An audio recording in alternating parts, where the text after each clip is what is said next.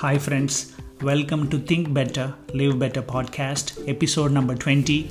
And my name is Satish Kumar. Thanks to each and every one of you that come back every single week to listen, learn, and grow. I have received some great feedback for my last week's interview with Anirudh Krishnan. I am so very grateful for all your messages. Hope you had an amazing week. Whether you have been feeling challenged, pushed, weakened, strengthened, or more empowered, whichever end of that spectrum you are on, you're alive, you're breathing, and you're here. Approximately 1 million people die every week. You made it through last week and you're still here, and that's a good news. Let us learn to be grateful for the life that we have, people in our lives, for the work that you do, and grateful for everything that you are blessed with.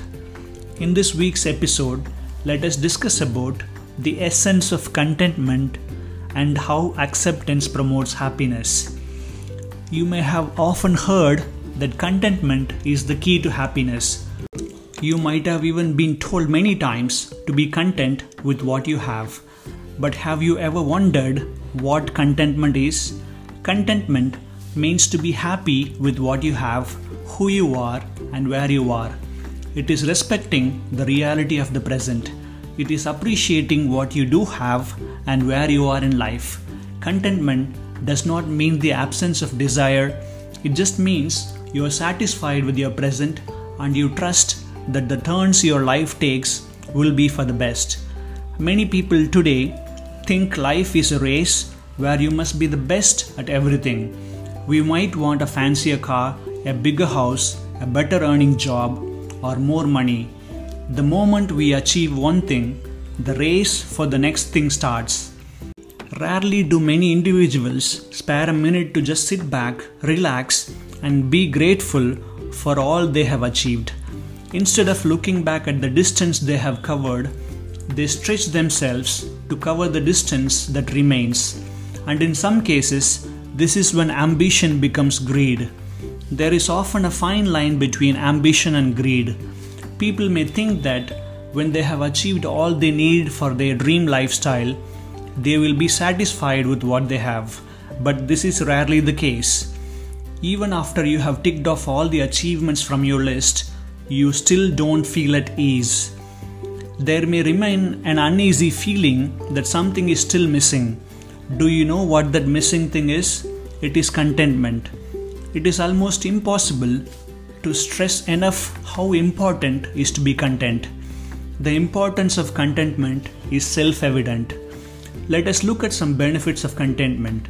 Number one, peace of mind.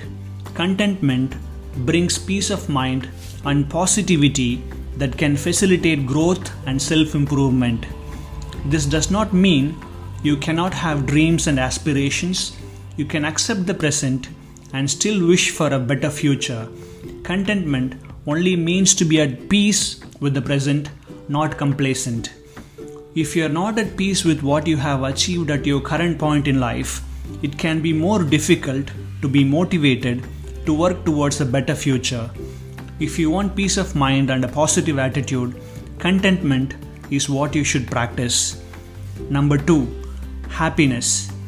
Contentment promotes happiness.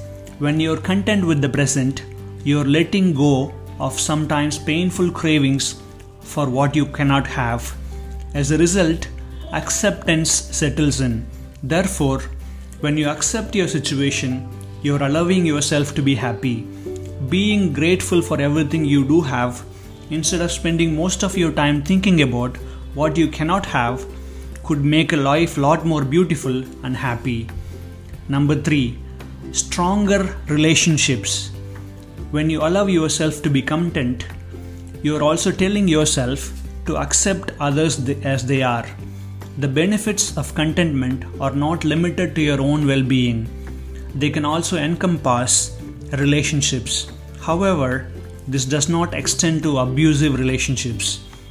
Accepting others, including their flaws, and being content with the present may fuel feelings of happiness and prosperity in relationships, making them even stronger.